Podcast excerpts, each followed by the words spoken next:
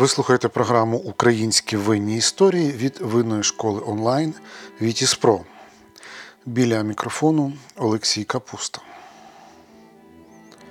Сьогодні ми поговоримо про те, коли насправді зародилося виноробство в Україні та яким було воно за давніх часів. З одного боку, здається, ніби це питання дуже просте.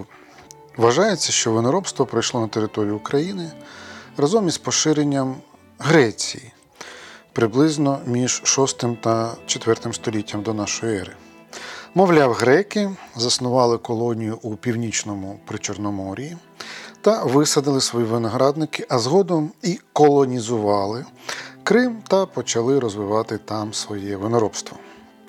Але якщо копнути глибше, то виявляється, що насправді історія ця набагато давніша і цікавіша.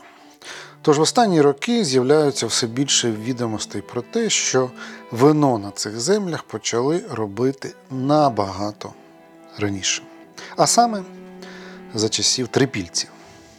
Якщо ви не знаєте, хто такі трипільці, то я вам навіть трохи заздрю, тому що зараз на вас чекає багато цікавих відкриттів. Пристебніться міцніше, як то кажуть, і полетіли, тому що наш шлях буде дуже далеким. А саме в період енеоліту, тобто приблизно з 5500 по 2750 року до нашої ери. Отже, трипільці це стародавні племена. І жили вони на досить широкій ділянці, яка простягалася від Карпат по території сучасних Буковини, Галичини, Поділля, Черкаської, Київської та Дніпровської областей, а також при Чорномор'я. Та зрештою доходила до території нинішніх Молдови та Румунії. Тобто трипільці жили на значній частині сучасної України. Ну, здавалось, що тут особливого? Жили собі тут якісь племена, ну і жили собі. Але справа в тому, що це був народ із високо розвиненою культурою. Вони будували поселення з великою густотою проживання людей та всіляко розвивали інфраструктуру. І також мали налагоджений побут. Давайте ж заглянемо у звичайне трипільське село і подивимося, чим воно жило, дихало. Ну і звісно, що пило. Спочатку трохи історичної довідки. Існування трипільської цивілізації відкрили в 1893 році.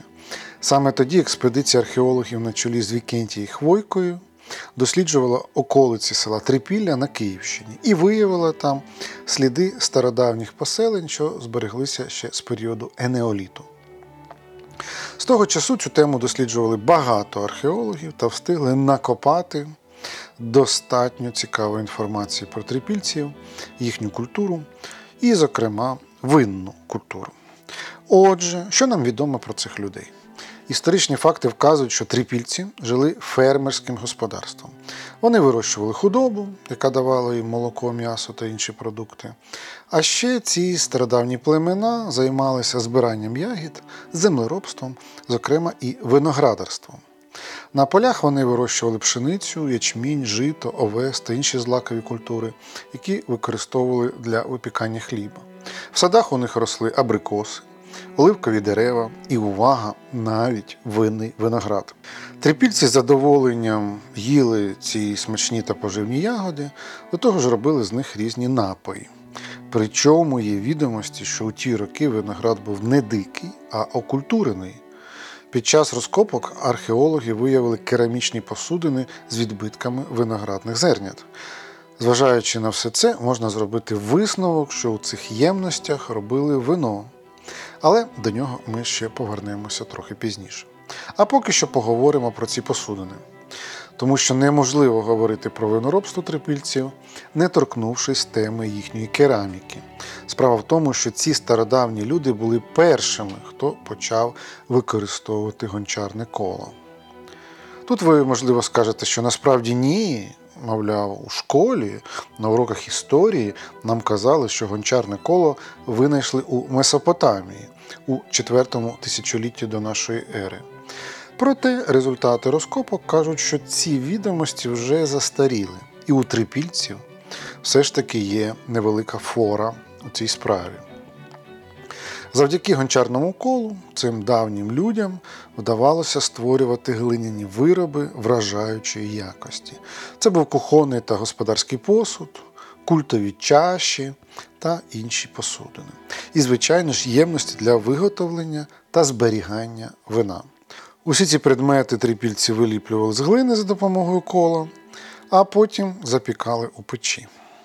Тут я хочу трохи відійти від теми і сказати, що трипільцям належить ще один найбільший винахід в історії людства. Хочете вгадати, який? Гаразд, відразу скажу: це ткацький верстат. Звичайно, це був зовсім не той агрегат, який ми можемо бачити в сучасності, а більш кустарний пристрій. Проте свою функцію він відмінно виконував. Можете собі уявити, ще 7 тисяч років тому на теренах сучасної України робили тканину. Саме тому в трипільців не було звички носити шкури тварин, як у їхніх північних та східних сусідів. О, ні, вони вже в ті часи були страшенними модниками і ходили у гарних домотканих вбраннях. Жінки носили сукні різної довжини, спідниці, сарафани. У чоловіків у гардеробі були сорочки і довгі пов'язки на стегнах, прикрашені перев'язю для зброї. Ба більше весь цей одяг був майстерно декорований хитромудрою вишивкою.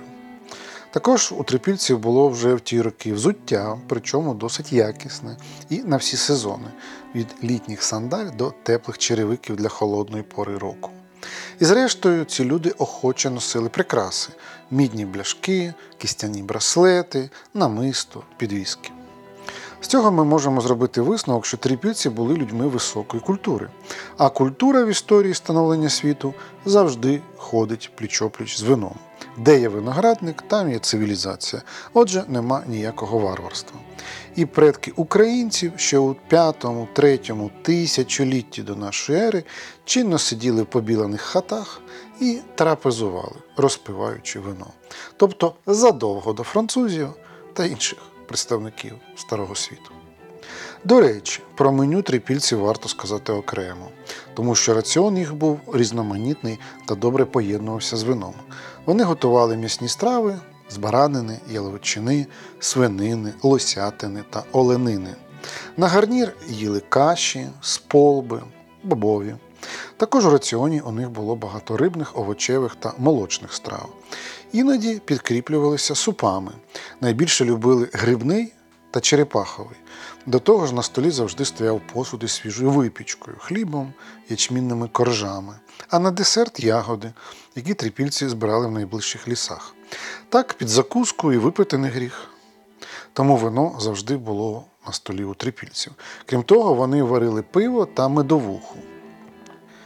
Ми не знаємо, як наші предки вперше додумалися до ідеї робити всі ці чудові напої. Цілком ймовірно, що цей винахід був випадковим. Ну, наприклад, глиняний горщик з давленим виноградом залишився стояти на сонці дещо довше, ніж звичайно. Та, зрештою, забродив, а згодом перетворився на вино.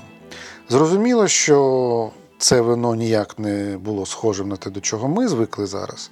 Швидше за все, це було щось кисленьке, малоалкогольне, оскільки клімат у тій місцевості в ті роки був досить прохолодним з великою кількістю опадів. Та й за виглядом нам це вино навряд чи сподобалось би. Адже в ті далекі часи люди ще не використовували сучасних технологій освітлення або фільтрації, тому напій виходив каламутним з. Проте це був початок винної цивілізації на території сучасної України. На жаль, як у більшості стародавніх цивілізацій, і у Трипільської також трапився занепад. Почався він приблизно у трьохтисячних роках до нашої ери. Які причини? Вчені висувають різні гіпотези з цього приводу: це і зміна клімату, і порушення екологічного балансу, і вторгнення агресивних племен. Проте справа трипільців продовжувала жити на цих землях. Приблизно з 4 століття до нашої ери ці території почали активно колонізувати стародавні греки та фракійці. Вони облаштувалися у Криму, Південній Бесарабії, а також у долинах Бугу та Дніпра. Тобто їх експансія тут трапилося навіть раніше, ніж у Франції. Якщо про відносини греків з вином ми більш-менш знаємо, то про культуру фракійців варто сказати кілька слів окремо. Це стародавній народ родом з Балканського півострова. Вони є пращурами сучасних болгар, албанців та деякою мірою інших сусідніх народів. Саме фракійці в період античності вважалися найвіртуознішими виноробами. Їхнє вино було дуже ароматним та міцним і славилося на весь світ. Сам Гомер його вихваляв. Вдосталь вина у тебе, аргів'яни його щоденно в чорних судах від фракійців привозять бурхливим морем. Фракійці були не тільки майстерними виноробами, а й справжніми естетами. Для них було дуже важливо не просто пити добре вино, а робити це красиво. На підтвердження цьому на територіях стародавньої Фракії та її колоній археологи неодноразово знаходили золоті та срібні чаші для розпивання вина. І це справжні вироби мистецтва. Ба більше вино для них відігравало священну роль. У фракійських храмах поклонялися сонцю, яке, згідно з фракійськими віруваннями, мало тісний зв'язок із серцем. А серце, в свою чергу, пов'язували з вином, бо воно схоже на кров. Отакий цікавий логічний ряд. Фракійці були впевнені, що вино живить і тіло, і дух. Вони мали високу винну культуру, яка згодом активно поширювалася на території України. Приблизно одночасно із греками та фракійцями на території сучасної України проживали скіфи. Зокрема, у 5-4 столітті до нашої ери на землях Причорномор'я з'явилася держава Велика Скіфія. Вважається, що ці кочові племена, як і сармати, гуни та інші, були варварами. Вина не розуміли і винну інфраструктуру розоряли. Насправді це було не зовсім так, тому що скіфи дуже любили вино. Наприклад, для скріплення дружніх зв'язків у них був один цікавий ритуал. Вони наливали у чашу вино і домішували кров своїх нових друзів. Потім промовляли клятву і все це випивали. Обряд трохи дивний і трохи моторошний з нашої сучасної точки зору. Але тішить те, що середньостатистичний скіф проводив його, цей обряд, не так уже й часто, а всього лише близько двох-трьох разів за все життя. Тому що для цього народу мати багато друзів вважалося чимось на кшталт розпусти. Ще один дивакуватий скіфський звичай, пов'язаний з вином, описував стародавній історик Геродот. Раз на рік кожен правитель у своєму окрузі готує посуд для змішування вина. З цієї посудини п'ють лише ті, хто вбив ворога. Ті ж, кому ще не довелося вбити ворога, не можуть пити вина з цієї посудини, а повинні сидіти осторонь, як зганьблені. Для скіфів це найганебніше. Навпаки, усім тим, хто вбив багато ворогів, підносять по два кубки, а ті випивають їх разом. Варто сказати, що скіфи не лише використовували вино у своїх ритуальних обрядах, а й любили випити його просто так для настрою. Щоправда, робили це абсолютно варварськи за тодішніми мірками, без розведення водою. Той самий Геродот пише, що у 513 році до нашої ери до Спарти прибули скіфські посли із дипломатичною місією. Вони запропонували спартанському цареві Клеомену об'єднати свої ресурси проти персів. На тому й порішили, а угоду, як водиться, скріпили вином. І тут виявилося, що скіфи звикли пити його нерозбавленим, що для античної культури було страшним неподобством. Але нічого не вдієш, стосунки треба якось налагоджувати, тому цар спробував, йому дуже сподобалось. В результаті він страшенно напився і ніяк не міг зупинитися. Все наказував слугам наливай по-скіфськи. Фраза швидко увійшла до побуту спартанців, як і грішок, іноді пити вино нерозбавленим. Зрештою, народилася навіть така фраза, чи то ж вираз пити по-скіфськи, що означало буквально напиватися до нестями. Надалі це перетворилося на пити по-свинськи, а ще пити як швець. Ну тут ви, напевно, запитаєте, до чого ж тут швець? Справа в тому, що греки перейняли у скіфів новий для них вид взуття широкі чобітки, які вони так і називали скіфіками. Тобто чоботи з тих років асоціювалися зі скіфами. Ось така для вас гра слів. Були серед скіфів ті, хто проповідував поміркованість, наприклад, філософ і мудрець Анахарсіс писав: перша чаша належить спразі, друга веселощам, третя насолоді, а четверта божевіллю. Що ж до Великої Скіфії, то цій імперії теж прийшов кінець, як і багатьом іншим. Після вирішальної битви з македонцями у 339 році скіфи зазнали поразки, і з того моменту їхня держава почала занепадати, і у 3 столітті до нашої ери припинила своє існування. Її залишки перетворилися на малу скіфію, яка у 2 столітті до нашої ери також була розгромлена сарматами. До речі, вони, на відміну від скіфів, були куди більш дикими і вина не розуміли. Втім, виноробство на території України це не заважало, тому що у першому-другому століттях уже нашої ери на землі півдня України прийшла Римська імперія, яка ще активніше почала розвивати тут виноробство. На жаль, після її розпаду всі ці напрацювання канули в лету. Територію сучасної України прокотилися набіги кочових племен, що розорили виноградники. Виноробство тут повністю занепало за часів великого переселення народів і почало відроджуватися тільки у середньовіччі. Але то вже інша історія. На цьому ми завершуємо наш екскурс у стародавню історію українського виноробства. А наступного разу ми вирушимо до українського причорномор'я і відстежимо розвиток виноградарства та виноробства на території цього регіону. Не пропустіть. Ви слухали програму Українські винні історії від винної школи Вітіс Про.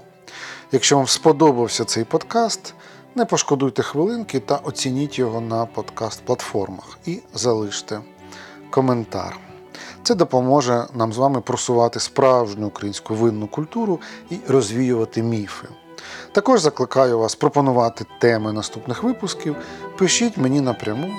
Адресу електронної пошти я залишу в описі.